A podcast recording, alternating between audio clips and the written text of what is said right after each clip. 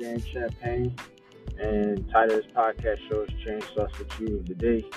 Title of this message is You see what you want, but you choose what you think.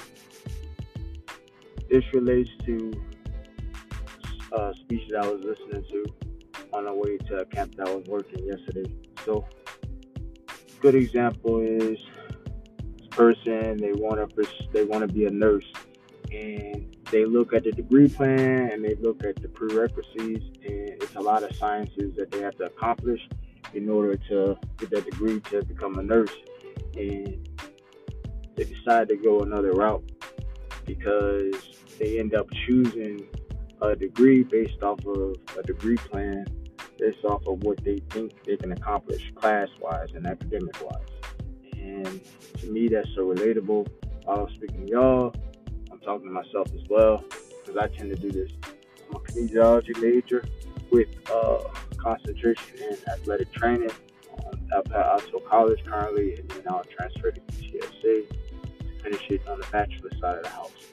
And there's not a week that goes by, and at times, pretty much every other day, I try to talk myself out of this degree and choosing a different of kinesiology, probably one that focuses on physical education to be a PE teacher because that might be easier, or change it all in general and do public speaking because I like English and I like words and I like speaking, um, history, things of that nature. But you know what? I have to remind myself often that you see what you want and you know what you want, but don't choose what you think you can accomplish.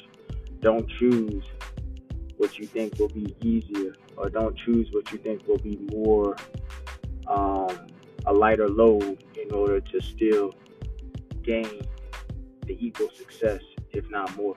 You know what I mean? Like, don't do that. You see what you want and you know what you want, you take what you want.